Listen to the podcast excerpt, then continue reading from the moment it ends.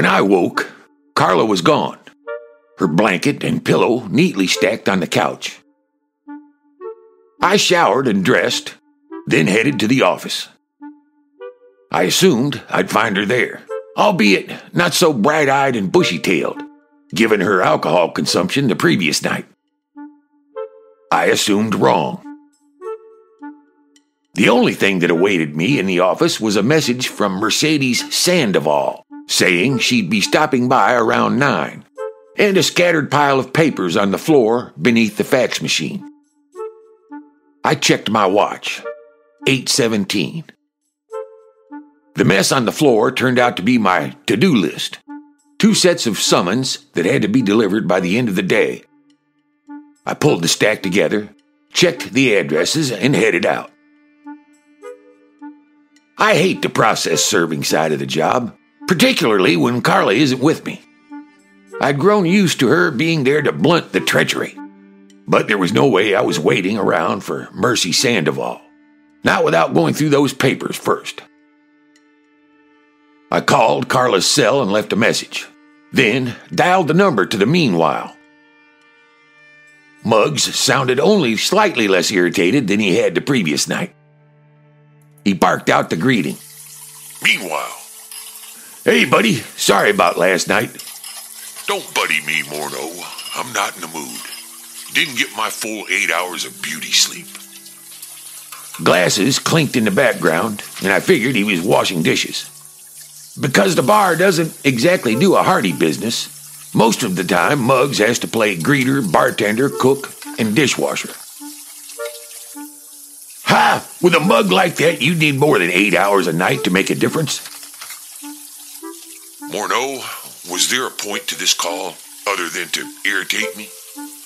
I've got the insurance adjuster coming in 15 minutes to assess the fire damage and a sink full of glasses that need washing. The background noise seemed to rise exponentially with his level of annoyance. Just need to get some papers out of Carla's car. Is your spare house key still under that questionable garden gnome? It's not a gnome. It's a gargoyle. And the key is there, but the car's not. Carla had a cab drop her off around 6 this morning. So, in addition to the lack of beauty rest, I haven't even enjoyed my first cup of coffee before your assistant took over my kitchen. There's nothing pleasant about runny eggs, burnt toast, and an overly cheerful woman first thing in the morning, Morneau. I probably would have found it amusing if that last bit wasn't so disconcerting. She say where she was headed? Nope, and I didn't ask. Thanks, Muggs. I disconnected the call abruptly, suddenly in no mood for niceties. This did not bode well for the unsuspecting schlubs about to be served. I was on I-75 and decided my first stop would be Melvindale. I'd circle around to my second stop on the way back to the office. I cut off a Pontiac Firebird being driven by a lead-footed octogenarian merging onto the highway. As he pulled around and flew past me, I was gifted with a craggy middle finger in response. Gloria Hillman was the name of the woman I'd be serving divorce papers, and I hoped the task would be effortless, because any effort on my part would require me to muster enough empathy to appear pleasant. I wasn't feeling particularly pleasant as I pulled past the driveway of a split-level home in the downriver suburb of Detroit. There was a newish Ford Explorer parked in front of the house, so it appeared someone was home. I slid around the cul-de-sac and parked on the curb so my car couldn't be seen from the Hillman residence. As I pulled the paperwork together, I watched a Girl Scout dressed in full regalia tugging a red wagon full of her wares down the sidewalk. She stopped a few houses down, straightened her blouse, and then sauntered up the driveway with all the confidence of a tiny soldier on an important mission. With her chin high and her back straight, she rang the doorbell. I knocked and waited a full minute for the door to open. A well-appointed woman dressed in gray slacks and a button-up sweater took in the Grateful Dead concert tee under my flannel shirt. She didn't seem particularly impressed. Can I help you? That depends. I rifled through the paperwork. Are you Gloria Hillman? Her eyes narrowed. Well, that depends. Who's asking? Detective Dex Morneau. I held the papers out, and her lip furled with disdain for approximately 3 seconds before she slammed the door in my face. I took a deep cleansing breath and knocked again. She wasn't biting. I knocked again, then yelled, "Lady, not signing won't keep you married. It'll just piss off a line of people, starting with me, on down the line to the lucky fella who's apparently trying to saw off his ball and chain, all the way up to the judge. You want to come off as a ball buster, that's fine." I glanced down at the paperwork again. I've dealt with Judge Armitage before. This could cost you, particularly if you're looking for alimony. There was no answer, and I wasn't in the mood to cajole the woman into submission, so it was fortuitous that as I stalked back to my car, the Girl Scout was heading in my direction. I pointed back at the Hillman residence. "Hey, you delivering cookies to that house?" The young girl nodded warily. "That's right. I'm a stranger, and you shouldn't be talking to me, but you are. So tell me something. What's the name of the lady that lives in that house?" She looked up and down the street, probably comforted by all the neighbors out and about. One couple walking a dog, another man pulling his garbage bin out to the curb. Finally, she cleared her throat, squared her shoulders, and said, "Mrs. Hillman, how'd you like to make $10? She eyed me suspiciously as I pulled out my wallet. "I'm going to be honest with you, little lady. I need to give these papers to her, but she won't take them. She'll open the door for you, since she wants what you're delivering. You think when she does, you can say, 'Mrs. Hillman, you've been served,' and hand her the papers?" The young lady nodded gravely as she took the papers from me, sliding them in between the stacks of cookie boxes. "I saw something like this on Cops once, but the bad guy ran out the back and climbed the fence. He got bit by a pit bull on the other side. Grown-ups are kind of stupid sometimes, aren't they?" I was beginning to like this kid. Yep, at least 35% of the population shouldn't be allowed to operate a moving vehicle. When I held out a $10 bill, she smiled and shook her head. "Nope, 20. And you gotta buy 6 boxes of cookies." Kids these days are way too savvy, if you ask me. I really wasn't in any position to haggle with her, but I kind of wanted to see her in action. 6 boxes? That's steep. I'll go 20 in cash and 1 box. She parked both fists on her little hips. 20 in cash and 5 boxes of cookies." I crossed my arms over my chest and tapped my foot. 20 in 2 boxes. She crossed her arms over her chest and widened her stance, imitating mine. 20 and 4 boxes. I gave her the stink eye. 20 and 3 boxes, and you'll like it. Final offer." "Fine." After I handed her the cash and picked through her stock for long enough that she sighed and rolled her eyes, our transaction was complete. I watched her roll the little cookie wagon up the Hillman driveway. The woman answered the door and smiled brightly until the little girl shoved the papers at her.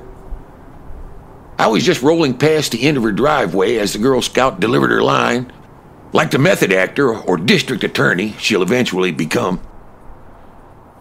The Hillman woman looked up and glared at me as I gave her a military salute and rolled down the street, a tiny bit happier than I'd been 5 minutes earlier.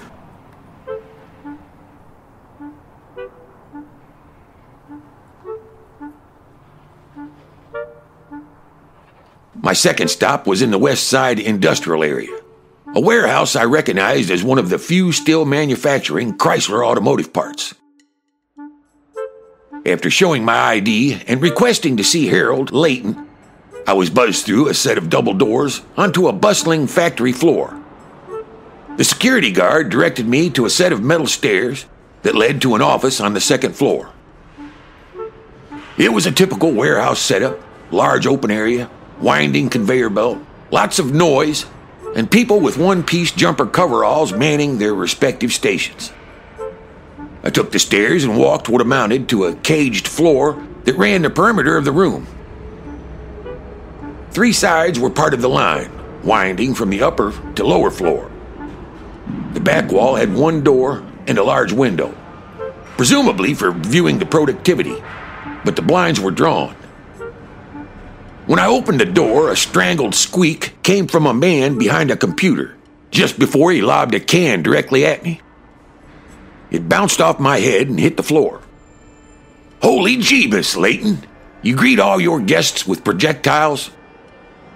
I rubbed my head and stared at the object on the floor, because something didn't look right about it. At first glance, it looked like a soda can, but there was some sort of pink plastic protruding out one end.